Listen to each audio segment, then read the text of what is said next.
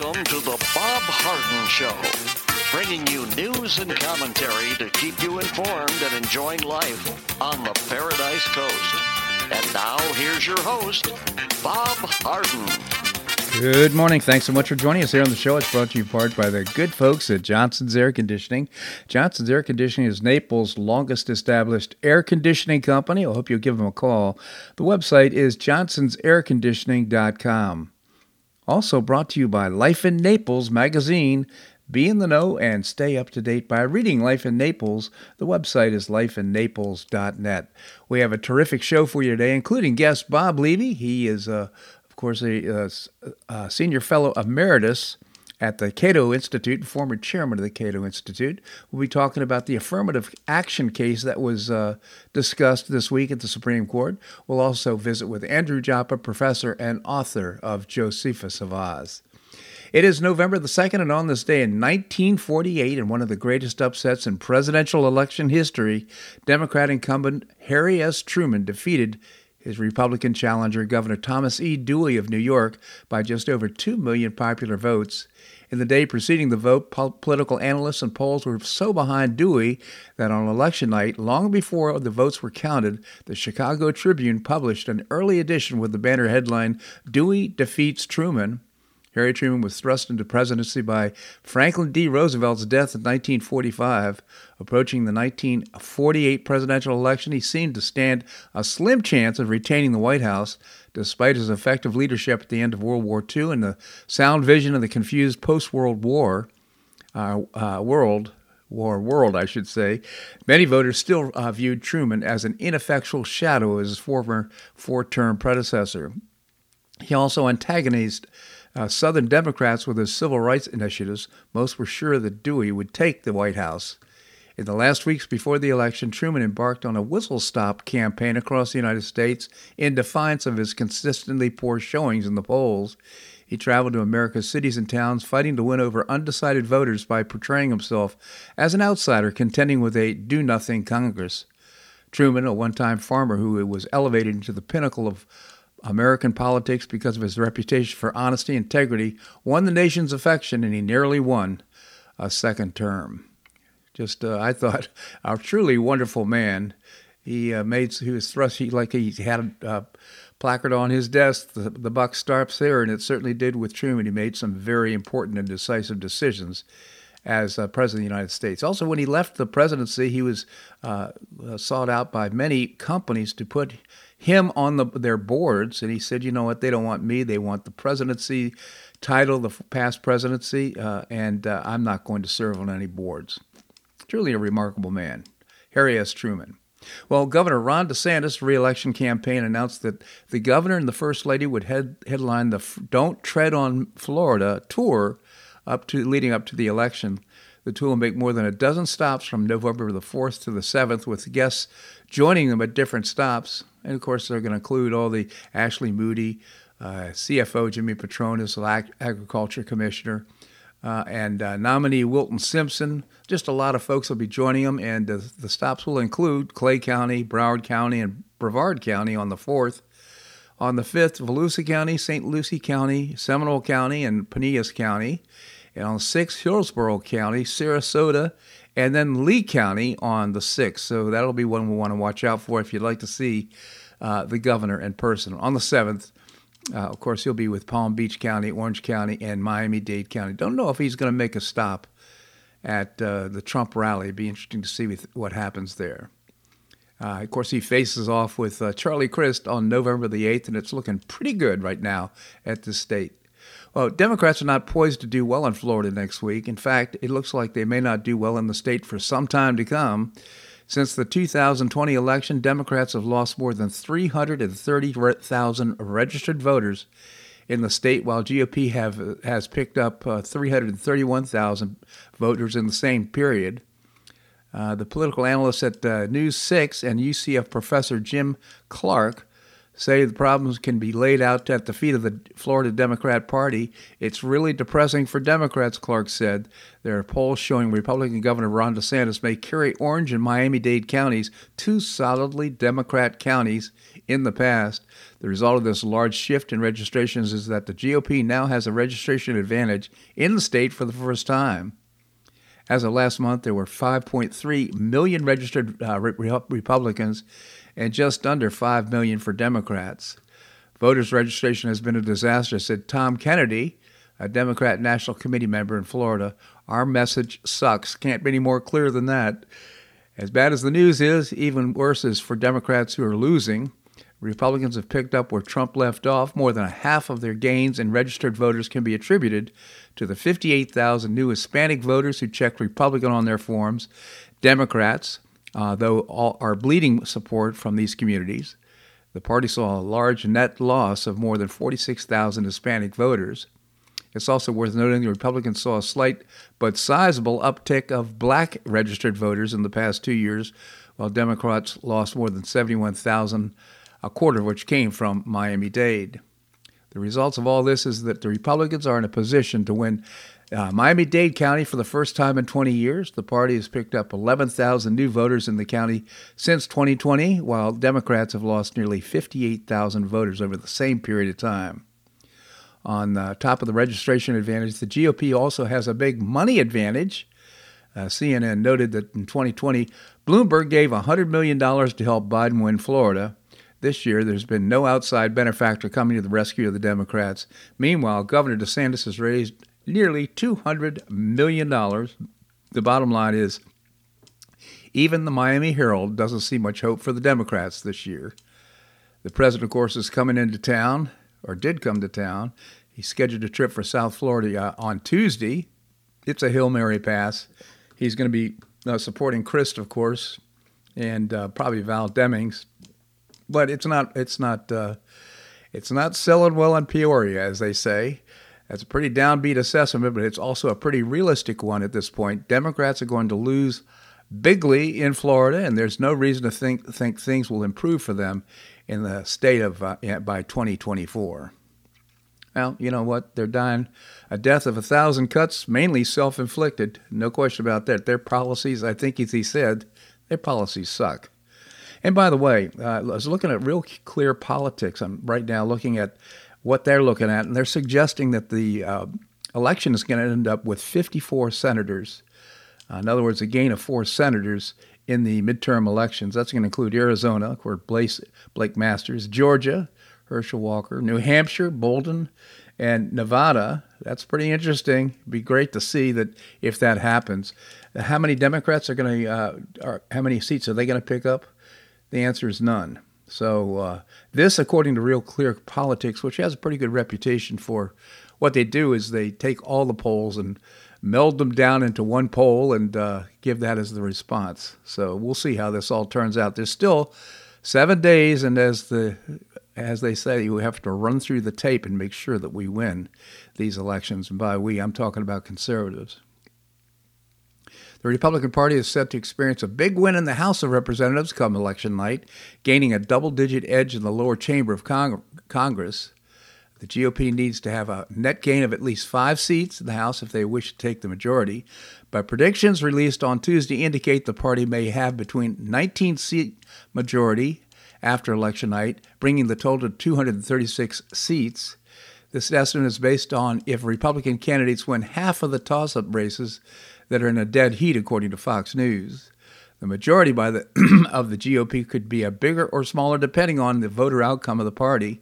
In the best-case scenario for Republicans, the party would leave election night with two hundred forty-nine seats, while the best-case scenario for Democrats would be uh, Republicans to have only two hundred twenty-three seats. Net, though, I mean, big win for the Republicans. In both scenarios, the Democrats would still lose the majority in the House, which requires two hundred eighteen seats from the majority if the Democrats wish to retain power, and they won't. They'll will need to win two, all twenty-six toss-up races and pick up another six races that favor Republican candidates.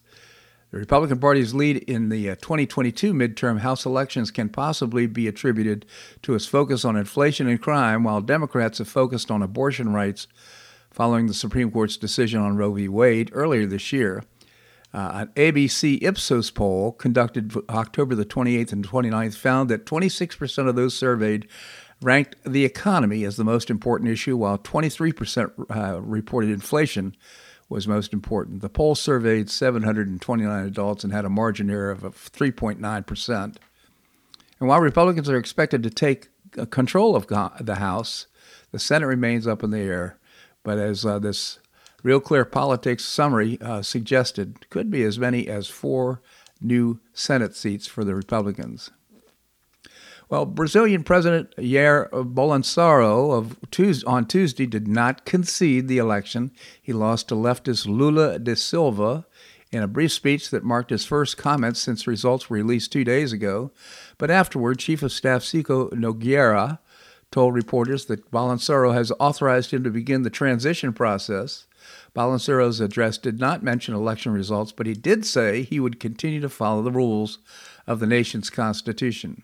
I've always been a- labeled as an anti-democratic, and unlike my accusers, I've always played within the four lines, uh, re- re- referring to a soccer field, the four lines of the Constitution.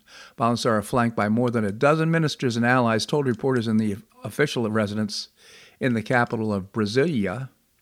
Bolsonaro lost Sunday's race by a thin margin, garnering forty-nine point one percent of the vote to Da Silva's fifty point nine percent. According to the nation's electoral authority, it was the tightest presidential race since Brazil's return to democracy in uh, nineteen eighty-five and marks the first time Bolsonaro has lost an election in his thirty-four-year political career, including seven races for a seat of Congress. Much like former U S President Donald Trump, whom Bolsonaro openly admires, the far-right incumbent has repeatedly questioned the reliability of the country's electoral system, claiming electronic voting machines are prone to fraud. He's never provided any proof, even though when ordered to do so by the Electoral Court. This has led many political analysts to warn that Bolsonaro appeared to be laying the groundwork to reject election results. Uh, in recent days, and without public statement from Bolsonaro, truck drivers and other supporters of his blocked hundreds of roads across the country. Many say the election has been fraudulent, and some called for military intervention and for Congress and the Supreme Court to be disbanded. Well, he's saying, staying within the four lines, as he said, so he wants to follow the Constitution, but he's still not conceding the election. The fact of the matter is it's very unlikely that there was no uh, hanky-panky going on. There must have been some because uh, support him and the uh, uh, in, in Congress. Uh, they all, for the most part, won, actually expanded their authority and uh, influence. So uh, hopefully there will be some sort of investigation and review of the results. Apparently there is no mandatory uh, recount uh, or any kind of recount that's uh, required by the Constitution, but hopefully they'll do the right thing. Be nice. This segment of the show brought to you by the good folks at Johnson's Air Conditioning, Naples' longest established air conditioning company. I hope you'll visit the website, johnsons air conditioning dot com. Also brought to you by Life in Naples magazine. Be in the know and stay up to date by reading Life in Naples. The website is life in naples dot net. Coming up, Bob Levy. That and more right here in The Bob Harden Show on the Bob Harden Broadcasting Network.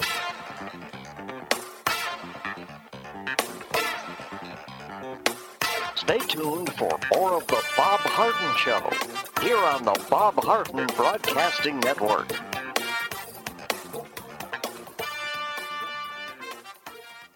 I'm Bob Harden, the host of The Bob Harden Show. One of my favorites for breakfast or lunch is Lulabee's Diner, providing great service, fabulous food, and a rockin' good time. Lulabee's Diner is a throwback to the sixties, complete with great music and a fabulous sixties decor. What I like best is a blend of great food, great value, and terrific service. Most of the friendly waitstaff has been part of Lulabee's for years. I enjoy the great choices for breakfast and lunch, and you'll find the menu has everything and anything to satisfy your taste. Lulabee's offers catering, party platters, lunch boxes, and more. Lulabee's Diner will quickly become one of your favorites for breakfast or lunch. No reservations are needed. Check out the website at lulabees dot com and stop by Lulabee's Diner, open from eight a.m. until two p.m. seven days a week. Lulabee's Diner in the Green Tree Shopping Center at the corner of Immokalee and Airport Pulling Roads. Stop by Lulabee's Diner for fabulous food and for a forever cool, rockin' good time.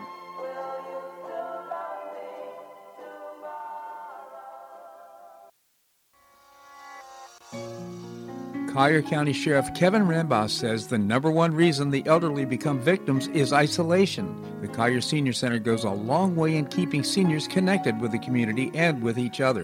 The Collier Senior Center, located at forty-eight ninety-eight Coronado Parkway in Golden Gate, provides comprehensive information regarding services and resources that affect the quality of life of older adults and their caregivers in Collier County, empowering them to maintain independent and meaningful lives. Here's Esther Lully, director of Collier Senior Center. Everyone, every senior is welcome. There's diversity there. It's vibrant. It's a caring atmosphere. So there's a reason we offer the services and programs that we do. We want to help enrich the lives of senior members and provide support to their caregivers. Want to find out more? Visit collier senior center dot org. That's collier senior center dot org. Or call the Collier Senior Center at two three nine, two five two, four five four one. That's two five two, four five four one.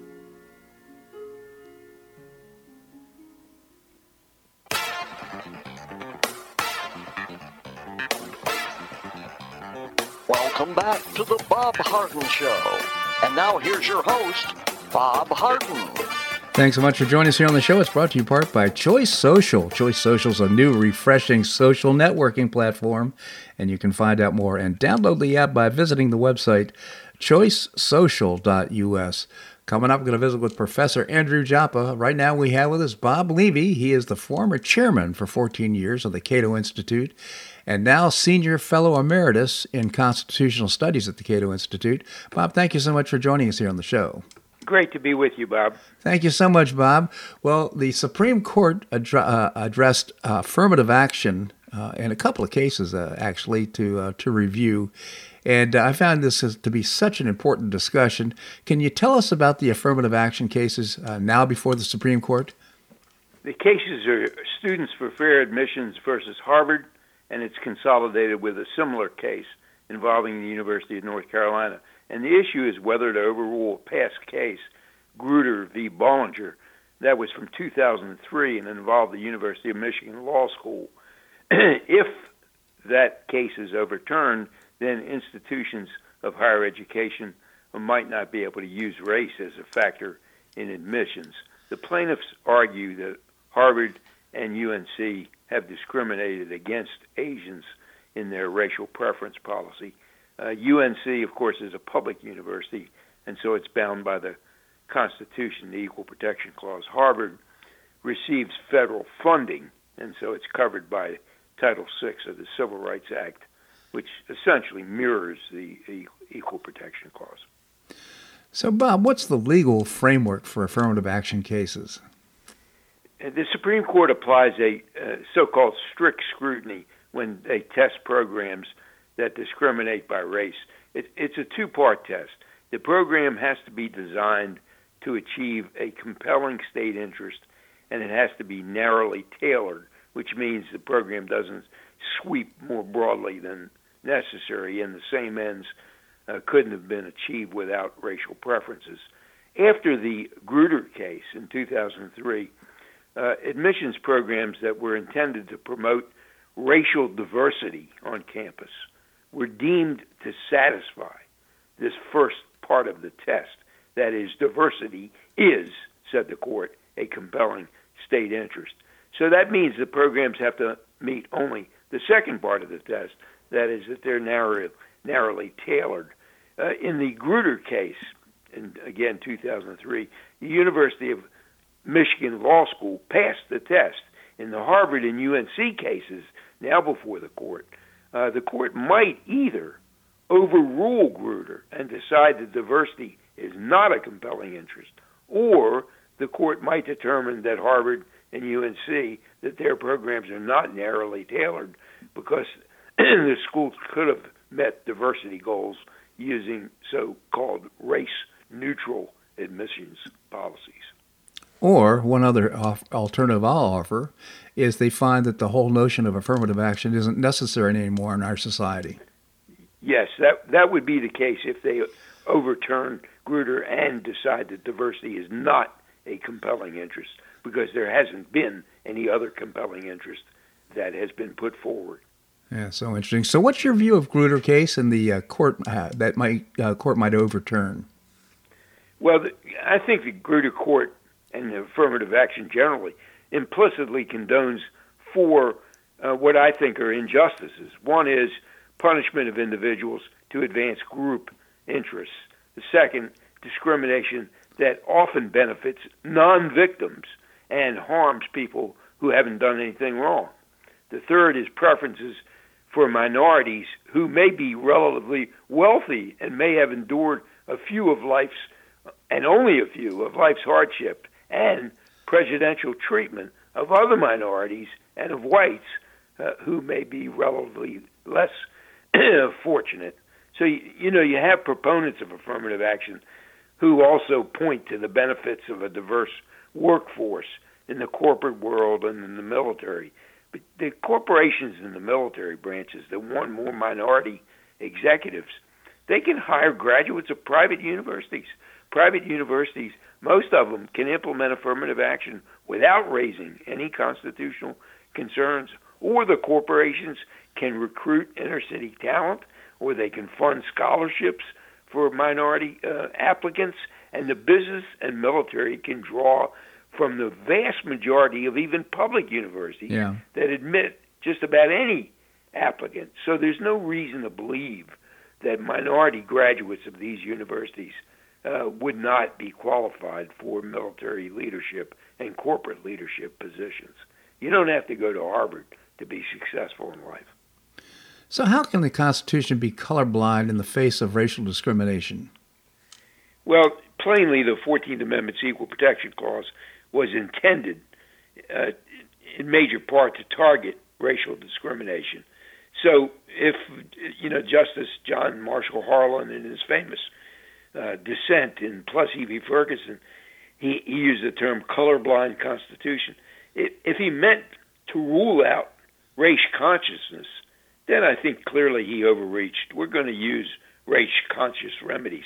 But if, as he explained in his opinion, if he meant that the colorblind Constitution rules out race classifications, then I think he's more in line with our current Chief Justice John Roberts' uh, recent guidance. Uh, in the two thousand seven case, he said the way to stop discrimination on the basis of race is to stop discriminating on the basis of race. So my prediction is the Roberts Court is not going to dispute that the Equal Protection Clause and Title six allow race-conscious remedies that are intended to address past discrimination. But the court, I think, is likely going to hold that it's unconstitutional to classify persons by race and extend benefits to those persons merely because they fall within the racial favored group. Racial classifications to achieve diversity uh, without a showing of actual or potential individualized discrimination, I think, is not going to be permitted. You know, we should have a meritocracy. It's just unbelievable. I remember the Naples Daily News uh, suggested with great pride that they had a very diverse workforce, but their product stinks. You know, wouldn't you prefer to have the people say, you know, we've uh, cannibalized all the best newspapers in the United States to bring you the very best product we can? No, but instead they're bragging about diversity and in their stinking papers, so it's unbelievable. Yeah, well, see how many papers that sells. Yeah, so, so why don't you think diversity is a compelling state interest? Well, I and others have expressed a lot of reservations about the alleged uh, benefits of diversity. You know, if it's a compelling interest, why not diversity by, by other means like religion, nationality, socioeconomic status, geography? And most important, how about diversity by viewpoint? Mm-hmm. You know, according to a recent poll, Harvard's class of twenty twenty-five is seventy-two point four percent liberal and eight point six percent uh, conservative. And I suspect that the faculty has uh, very similar leanings. And there are lots of other uh, questions about diversity. Uh, why do some universities that tout diversity also allow racially segregated dorms and, and graduation ceremonies?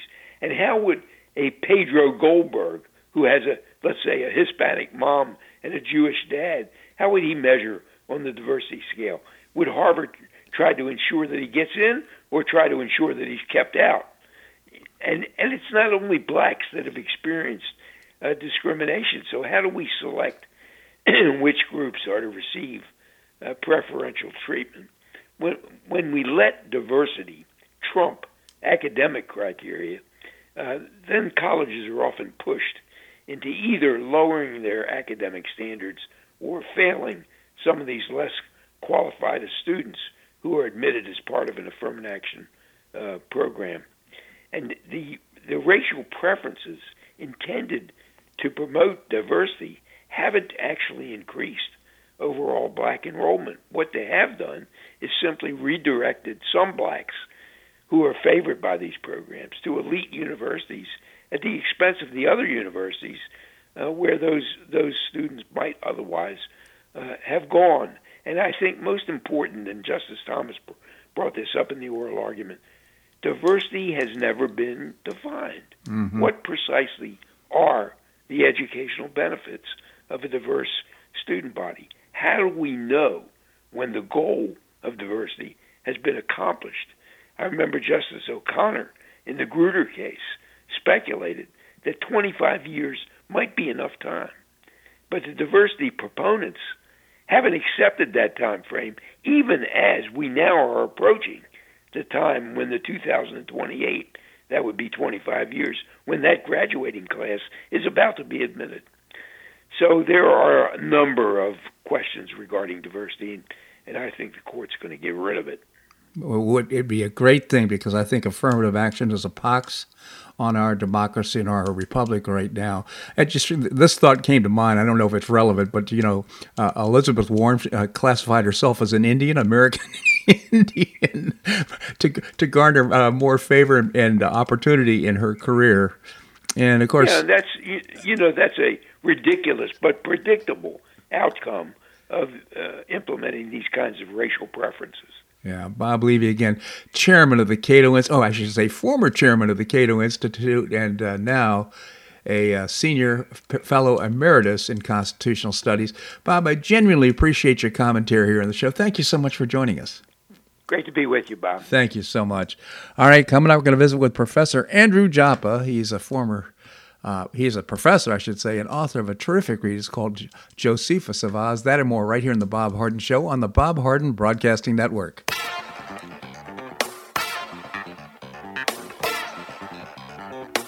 Stay tuned for more of the Bob Harden Show here on the Bob Harden Broadcasting Network.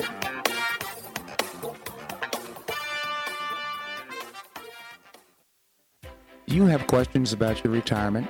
Ameriprise Private Wealth Advisor Jason Nardella with Nardella Financial Group, a private wealth advisory practice of Ameriprise Financial Services, L L C, can help.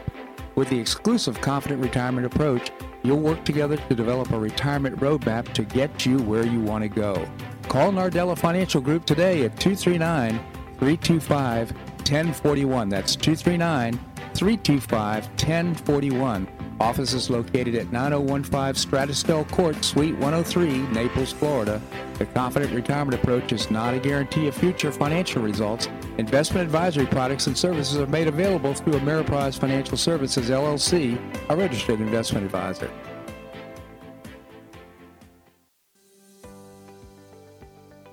Finish what you started with a Hodges University wheel. You can complete your bachelor's degree in as little as one year with your previously earned credits. What's the wheel? It's a customized bachelor's degree in organizational management. Learn about and apply the business, management, and leadership skills you need to advance your career. You can get unmatched educational experience with classes held once a week on campus in Fort Myers, in Port Charlotte, or Naples. You'll be immersed in classes taught by professors with real-world experience in the areas of business, management, and leadership. This degree can be applied to all areas of professional career. Learn more by calling two three nine, nine three eight, seven seven zero zero. That's two three nine, nine three eight, seven seven zero zero, or visit hodges dot e d u. Stay near and go far with Hodges University.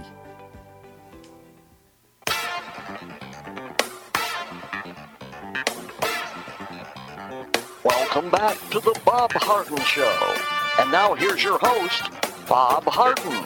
Thanks so much for joining us here on the show. It's brought to you in part by Gulf Shore Playhouse, building a forty-four thousand square foot performing arts center in downtown Naples. Going to be absolutely beautiful, and also bringing you professional New York-style theater at its very best, and you can get tickets now and find out more. The website is gulf shore playhouse dot org. We have with us Professor Andrew Joppa, professor and author of Josephus of Oz. Andy, thank you so much for joining us here on the show. Good morning, Bob. Good morning, Andy. Excuse me. So, Andy, usually we start our discussions on Wednesday morning with good news. Do you have any good news for us? I think there is a, a bunch of good news stories out there, Bob, and I think many of them are really good news because of the extended implication. For example, uh, in New York, the Supreme Court reinstated all employees who were fired for being unvaccinated with back pay. Now, that in itself is a, is a good story, obviously, uh, but more than that, it indicates the court's willingness to really view the vaccine, theoretic vaccine, for what it is.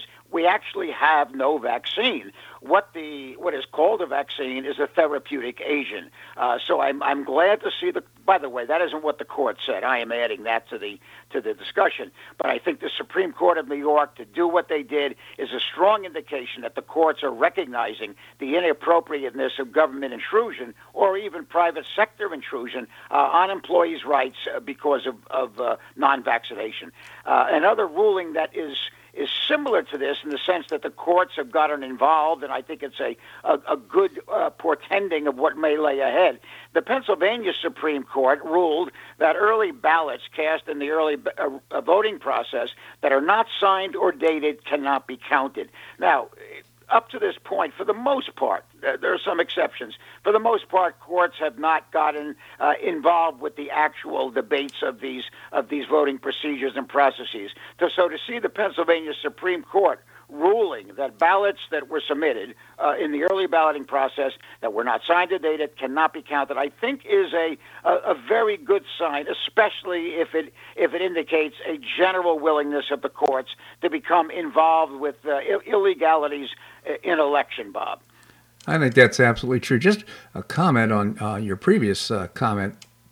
I was encouraged by the fact that the courts understood and, and uh, did a deep dive into the therapeutics or into the vaccines uh, because, you know, that's kind of a black box for people in the legal business. So, uh, you know, to come up with that, that conclusion, I thought, I, I think demonstrated, uh, I think, great thoroughness on the part of the court. I, I totally agree. I mean, if you, if the regulation states that you must be vaccinated, and in fact, there is no vaccine, and you can't violate that, that regulation. So I, I think that's an important consideration. I think it's been well documented uh, many, many times over, uh, except for the liberal media, of course, that the uh, uh, Moderna and Pfizer uh, and Johnson and Johnson, uh, things that are called vaccines, are not vaccines, Bob. A couple of more good news stories before we move on. Um, The early voting in Florida favors the Republicans. Now, this doesn't sound like a, a big story in itself. It's a it's a good news story if you're a Republican, obviously. Uh, but normally, Florida, the early voting uh, normally heavily favors the Democrats.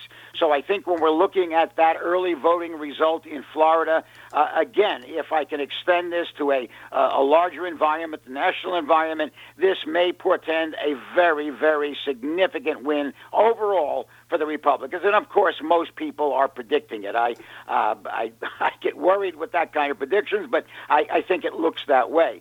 Uh, the Democrats have brought in Barack Obama as their, uh, as their, uh, uh, as their uh, knight to come to the rescue here. Uh, if we look at the history of Barack Obama's so success in supporting candidates, going back uh, even during his presidency and immediately post-presidency, uh, Obama has shown no ability Uh, to successfully swing votes for any candidate. So uh, I think it looks good for the Democrats on paper, but in terms of the historic reality of uh, of the Obama impact, it has not been there historically. One more piece of good news is the uh, Pittsburgh Post-Gazette uh, endorsed um, uh, Doctor Oz. Now that, again, is doesn't sound like a, a big story, but the Gazette has historically always supported the Democratic candidate. In this case, the Gazette said they've just had enough. as it pertains to the candidacy of John Fetterman. So, uh, again, a story that maybe, and this is maybe being too optimistic, but maybe the media is beginning to see uh, the reality of this situation, and maybe the Pittsburgh Post-Gazette is a uh, is a forerunner of a of a national trend. I hope that's the case. At least. Kind of a, a canary in the coal mine. So, Andy, uh, all your comments here have been very encouraging with regard to election results. Although I, I many times when we have our discussions, I tend to be more optimistic. You sometimes see the uh, the dark side of the situation. Any concerns? Uh, just legality, Bob, as always. Yeah. I mean, I proceed all my comments with you, normally at least, uh, with the uh, pre- presumption of, of legality. But if we look at the way it should turn out, by all recent polling, uh, in, in the uh, Senate race in Florida, Rubio's up by eight. Herschel Walker is now up by one point six. Ron Johnson in Wisconsin is up by three. Oz is only behind Fetterman now by one point three, but that is a dramatic increase in, in Oz's position. Uh, if we look at normal polling variations in Pennsylvania, Oz will win the election by at least two point five votes. Uh, Vance uh, in Ohio is up by two. Uh, Bud is up by four point five in North Carolina. Lexalt is up by one in Nevada. Uh, Lake is up by one. Stacey Abrams is down by eight. O'Rourke is down by eighteen, uh, thirteen rather, uh, to Abbott. Uh, now, I think if, if uh, Abrams is down by eight, I think it shows uh, that there's a, there's a wisdom uh, in Georgia uh, that is not being given credit for, and that pr- particularly pertains to the African-American community, which has moved dramatically, not certainly in a majority, but certainly moved dramatically towards the uh, the Republican side of the ledger. O'Rourke down by thirteen indicates another non-candidacy for O'Rourke. So uh, by every polling indication, uh, by every Everything that I uh, immediately referenced, uh, it certainly looks like it's going to be a a, a red tidal wave. I mean, uh, I know I'm not normally that optimistic, uh, if optimistic yeah. at all, but in this case, uh, pending the potential of illegality, Bob, and I hate to keep bringing that up, but it's uh, it has to be talked about. Uh, I think that there'll be a tremendous red wave in uh, next in next week. I think we'll take the House, easily take the House, and I think we'll go fifty-three forty-seven in the Senate.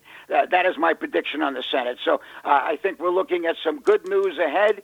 Uh, if it doesn't work out that way, uh, if in some strange way the, the American people um, do not respond as, as they're showing they are now at this point, and all circumstances indicate they should, it turns into a referendum on the American people. In other words, if these elections do not turn out as they're currently polling, if the if they eventually walk in and pull the lever for, for other than those candidates, then essentially I think we're looking at a, uh, a an American people that are probably beyond the point of being saved, Bob. Well, I don't think that is the case. And my personal view, my, my personal view is people are sick and tired of inflation and crime and all the other things that are going on, and uh, they want a new broom to sweep clean uh, what's going on in America. We're going to take a little break. We're going to have more here on the Bob Harden Show on the uh, Bob Harden broadcast. Broadcasting uh, Network.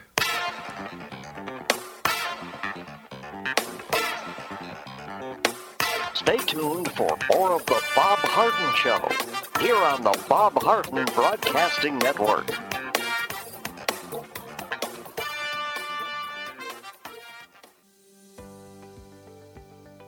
Finish what you started with a Hodges University wheel. You can complete your bachelor's degree in as little as one year with your previously earned credits. What's the wheel? It's a customized bachelor's degree in organizational management. Learn about and apply the business, management, and leadership skills you need to advance your career. You can get unmatched educational experience with classes held once a week on campus in Fort Myers, in Port Charlotte, or Naples. You'll be immersed in classes taught by professors with real-world experience in the areas of business, management, and leadership. This degree can be applied to all areas of professional career. Learn more by calling two three nine, nine three eight, seven seven zero zero. That's two three nine, nine three eight, seven seven zero zero, or visit hodges dot e d u. Stay near and go far with Hodges University.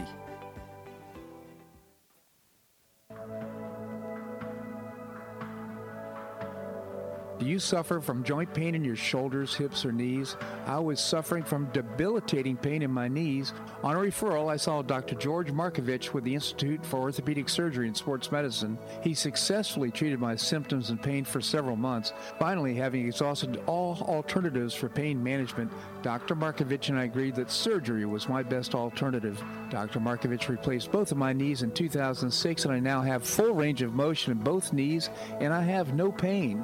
I now play golf and exercise free of debilitating pain in my knees. Don't suffer needlessly with joint pain. Call orthopedic surgeon Doctor George Markovich with the Institute for Orthopedic Surgery and Sports Medicine at four eight two, five three nine nine. That's four eight two, five three nine nine. He did a great job for me, and he'll help you too.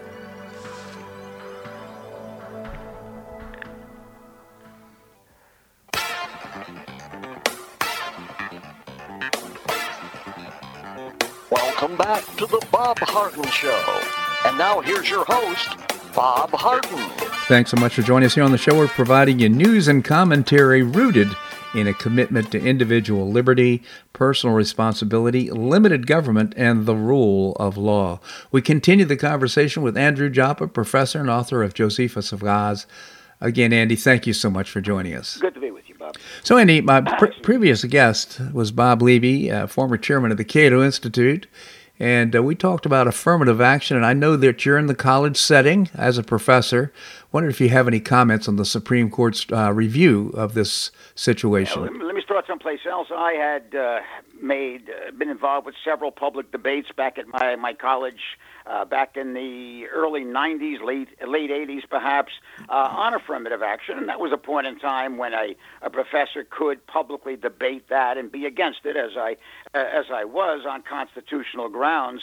Uh, if we look at the current Supreme Court uh, decision, I, I think they will rule against the uh, the race-based admissions policy of Harvard and North Carolina. I'm I'm guessing Bob Levy uh, perhaps indicated the same thing, yep. Just based on a six to three prior on the record um, a negative towards affirmative action a, as a concept. Uh, I think it's a very important decision. Presuming how the final uh, wording uh, comes out on that decision, uh, it uh, it should extend to beyond just these two specific circumstances of Harvard and North Carolina. It should extend to all admissions policies at all colleges and should extend, if worded in the appropriate manner, to all hiring practices everywhere. Uh, so again, I think this is a uh, decision that's long been in coming. I know that um, uh, Roberts has uh, indicated almost since the advent of his becoming Chief Justice of the Supreme Court that he had a ultimate intent uh, to, in fact, uh, create rulings on affirmative action. Uh, I'm certainly uh, glad to uh, to have them have them finally finally get there, Bob. Well, you know, your reach was further than I was imagining, but I think that would be just absolutely fabulous if the Supreme Court were to say, you know, and guess what? Affirmative action has no place in the workplace either. Uh, that would be certainly extending way beyond the the, the uh, intent of these two cases, but uh, I agree with you. It's been a pox on our society. We ought to get rid of it. Well, I think many people really don't understand even what affirmative action is. It uh, it sounds rather benign or innocuous on the surface. The words affirmative action seem to have no no negative implication. But if we look at this, we go back to the uh, the origin of affirmative action. The the, the very term affirmative action uh, was first uh, used by, by John Kennedy uh, during his presidency, of course. Uh, John Kennedy was just saying there should be some attempt to find and uh, assess the potential for African-American hires in the workplace. It had no implication of, of preference uh, as a derivative of that. As a matter of fact, uh, J F K came out strongly against Uh, racial uh, racial-based preferences in any environment, uh, and yet he's often cited as being an advocate of affirmative action. How it developed as the uh, e- equal employment opportunity had its advent in the early sixties, which is everyone agrees that the best person for a job should get the job. That is what equal employment opportunity says. Equal employment opportunity failed to close the gap between the number of African Americans employed as compared to the number of whites employed. So it was, in other words, it wasn't working to do what they wanted it to do, was to produce a an equal outcome. Now, in the early seventies, they then moved towards what we now call affirmative action. In affirmative action, there is a uh, there is no intent to monitor whether any discrimination or active bigotry has taken place. It has nothing to do with that, just for your audience that thinks it does. It's never even cited in affirmative action cases. Affirmative action is a is a, is a statistical uh, number. It's a disparate impact. In other words, in any environment where blacks, in, a, in an environment that is a, has a positive implication, uh, if blacks perform at a lower level or show up at a lower level than whites, that is a negative disparate impact, which is a de facto case of discrimination. Not measured discrimination, but just de facto discrimination. So what affirmative action does, it eliminates the, the potential of even addressing a, uh, discriminatory cases and just deals with statistical variance. Now, this is certainly not not acceptable. I've had discussions with uh, some very uh, prominent people. One, uh, perhaps the most that I can recall, uh, was head of the psych department at a major university. I was talking to her about affirmative action. I said, look, many of us on the right could possibly, I wasn't saying I was, but could possibly support economic affirmative action. In other words, if someone wants to say in government, we want to give uh, people in abject poverty a hand up, perhaps we could be persuaded that that might be a good thing. Uh, she, in fact, said she could not even emotionally deal with the potential of, of anything other than racially based affirmative action. Uh, so I think that indicates that the nature of this, this is a, a, uh, a process that has taken such a deep emotional hold on the left Uh, that I, I really, uh, I'm very interested, first of all, to get it passed and the wording being appropriate. Uh, beyond that, I'm very interested to see what the reaction will be in the streets of America uh, once affirmative action is declared to be unconstitutional. Well, you know, we're we're kind of a, uh, messing around here with the symptoms as opposed to the root causes of what's going on. Seems to me the solution for, for the concern is based on uh, school choice, school curriculum, you know, all the things that create the environment for learning and for, for excelling in uh, in life. Uh, we're totally ignoring that, and we're saying, well, people who are not well prepared in life, well, they should be able to have an equal opportunity in a job. That makes no sense.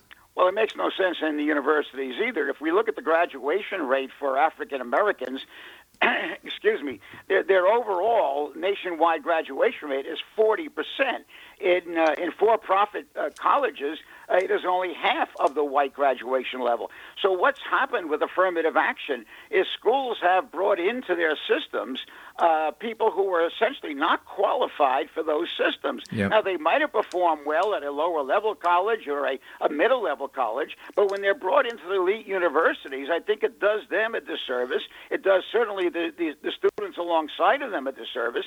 Uh, but, you know, I, even if this thing goes through with the Supreme Court, as you and I are discussing, uh, the, the schools could still work around the uh, the absence of racial-based pre- preference merely by eliminating all of the um, uh, the, uh, the the filters that are used that right. typically have a negative impact on African Americans. For example, they could eliminate uh, the uh, the S A Ts. They could eliminate the G P As coming out of high school. So anything that would be an objective measurement, if they were just to eliminate those in their admissions process, it would produce immediately uh, a positive uh, implication for African Americans without, in fact, saying that they're uh, in a racially based uh, preference system, Bob. So interesting. Andrew Joppa. Again, we're going to take Take a little break, Andy. Can you stick okay. around? I'll be here. All right, we're going to have more here on The Bob Harden Show on the Bob Harden Broadcasting Network.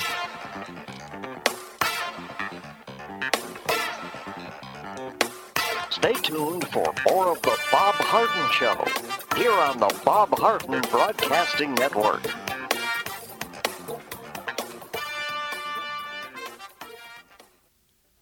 You have questions about your retirement? Ameriprise Private Wealth Advisor Jason Nardella with Nardella Financial Group, a private wealth advisory practice of Ameriprise Financial Services, L L C, can help. With the exclusive Confident Retirement Approach, you'll work together to develop a retirement roadmap to get you where you want to go. Call Nardella Financial Group today at two three nine, three two five, one zero four one. That's two three nine, three two five, one zero four one. Office is located at nine oh one five Stratistel Court, Suite one oh three, Naples, Florida. The Confident Retirement Approach is not a guarantee of future financial results Investment advisory products and services are made available through Ameriprise Financial Services, L L C, a registered investment advisor.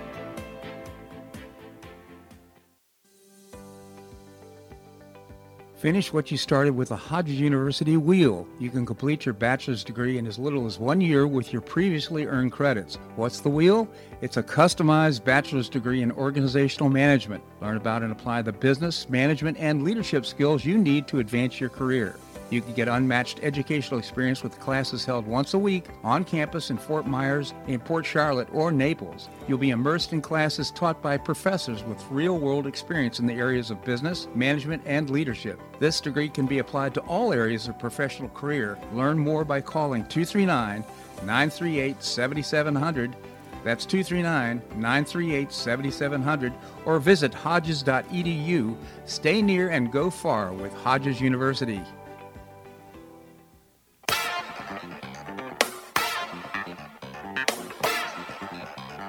Welcome back to the Bob Harden Show. And now here's your host, Bob Harden. Thanks so much for joining us here on the show. It's brought to you in part by the Foundation for Government Accountability, creating policies and programs to get able-bodied folks off of welfare and back to work. It's a moral imperative, and you can visit the website, the F G A, to find out more. We continue the conversation with Professor Andrew Joppa. Again, Andy, thank you so much for joining us here on the show. Good to be with you. Thank you, Andy. So uh, uh, things are pretty unclear about what happened with Paul Pelosi. They kind of uh, covering, it seems like a cover-up. They could release the body cam and, you know, different information, but they, they don't seem to want to do that. I just wanted to see if you had any thoughts about that. Uh, let me just make a, a, a quick comment about what you talked to me about briefly uh, off uh, off air, which was the, the um, oil company profit situation. Very simply for your audience, and I think most of them are astute to immediately identify what I'm going to say, but we have to always measure profit levels against the the investment. In other words, what is the return on investment? If we look at ExxonMobil, for example, they have three hundred fifty billion dollars in assets. So if they're, if they're at a ten percent return on investment, that's a profit level of thirty-five billion dollars, but they're not at that level. They're about a about a six point five percent at best return on investment right now. Uh, so you always have to measure the uh, the amount being made on a, on the amount being risked, the return on investment. Uh, and so this is always left out of the discussions, particularly when they're being handled to uh, uh, to manipulate the public by using big numbers, ten, fifteen, twenty, thirty billion. They throw these numbers around like they're in, they have no context. The context, Bob, is return on investment. That's a great point. And of course, uh...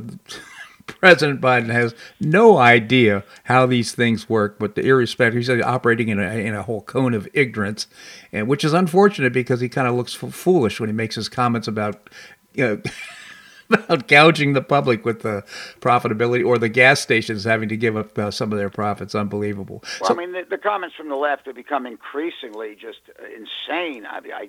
like to find another word for them, but I, I can't. They're they're so detached from reality, uh, right. measured reality. Now, uh, certainly they're either insane or they're they're willing, uh, willfully lying. I mean, probably that's the case, actually.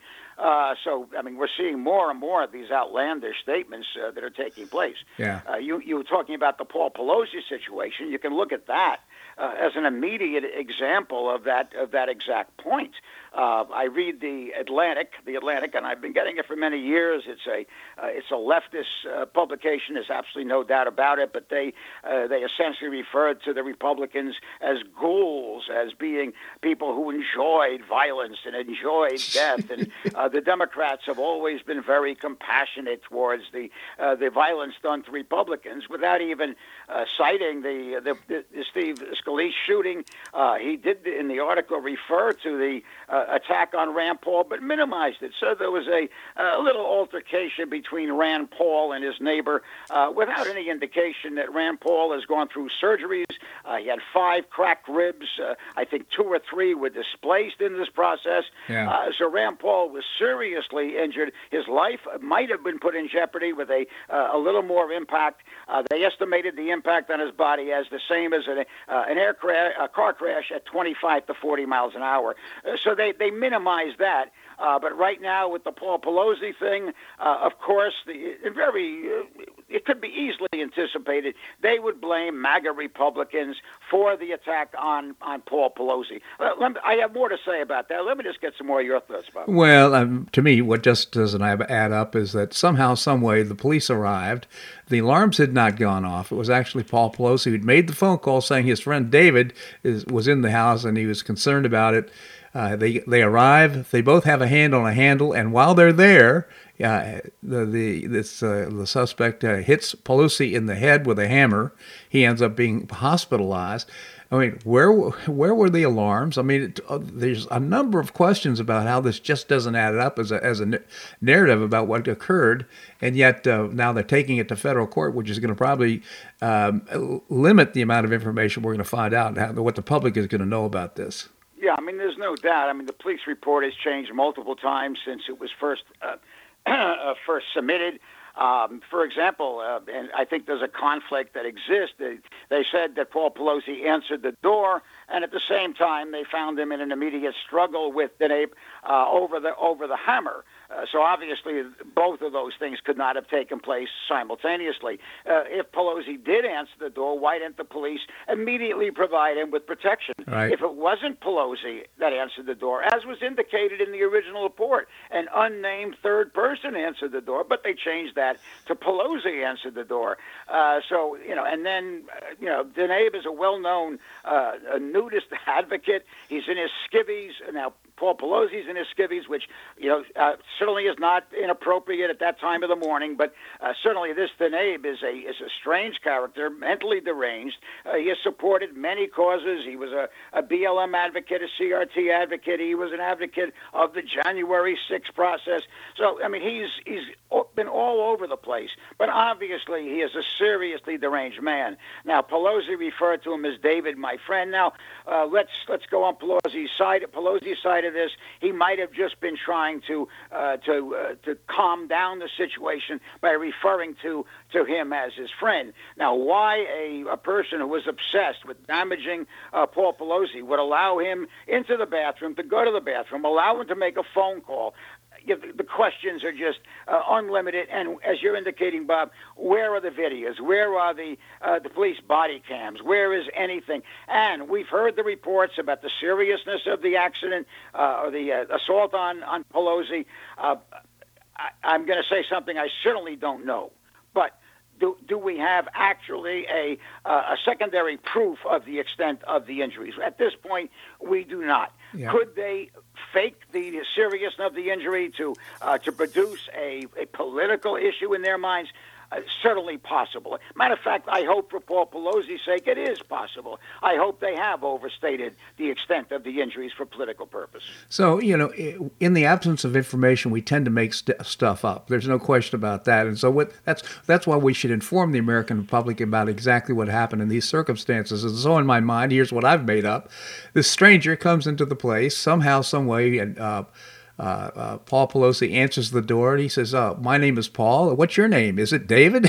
You know, at, at two o'clock in the morning. At two o'clock in the morning. I mean, this makes no sense. So uh, it ends up the police uh, showed up. Oh, you know, they, this is a, probably one of the most heavily guarded areas. That we're talking about the th- third most po- powerful person by elected office in the United States. So why did it take a phone call in order to uh, bring out uh, law law enforcement? Usually, and, and Pelosi apparently had to talk in some sort of a code to the uh, the nine one one operator because apparently Deneb was listening to him while he allowed him to make a phone call to somebody unknown. Just to, it's it's an absurd situation. Just just to mentally imagine this Deneb fellow walking down the streets of San Francisco with his underwear on, carrying a hammer. uh, you know, and this is I, you know. Maybe in San Francisco they see that and they, they think it's just the norm, so I, I can't say. But uh, the whole situation just just smacks of a, uh, a circumstance that even if it occurred uh, in some form, as they indicate, certainly they've exaggerated the implications of it and changed, changed the facts uh, to fit the p- political narrative, Bob. No question about it. So, Andy, just I always appreciate your commentary here in the, on the show, and I look forward to visiting with you again at Lulabee's Diner in the Green Tree Shopping Center, always our favorite place to have breakfast. I really appreciate your commentary. Thanks so much for joining us here on the show. Lulabee's, the best diner, not only in Naples, but I've, that I've ever been at. Bob. Absolutely. Thank you so much, Andy. Well, that's a wrap here on today's show. I hope you enjoyed it. I certainly did. We've got great guests for tomorrow's show, including Keith Flaw, co-founder of the Florida Citizens Alliance, Seton Motley, the founder and president of Less Government, uh, Doctor George Markovich, my orthopedic surgeon, will be joining us, as well as the former mayor of Naples, Bill Barnett, who always has interesting things to say about what's happening around the world and here in Naples on the Paradise Coast. Always appreciate your comments on the show. You can send me an email at bob harden at hotmail dot com. bob harden at hotmail dot com. Also, if you enjoy the show, tell your friends. It's one of the ways we build our audience, and in addition to that, support our advertisers. Couldn't do the show without them. I hope you make it a great day on the Paradise Coast or wherever you are. Namaste. Thanks so much for listening to The Bob Harden Show on the Bob Harden Broadcasting Network. For more information and audio files of previous shows, visit w w w dot bob harden dot com.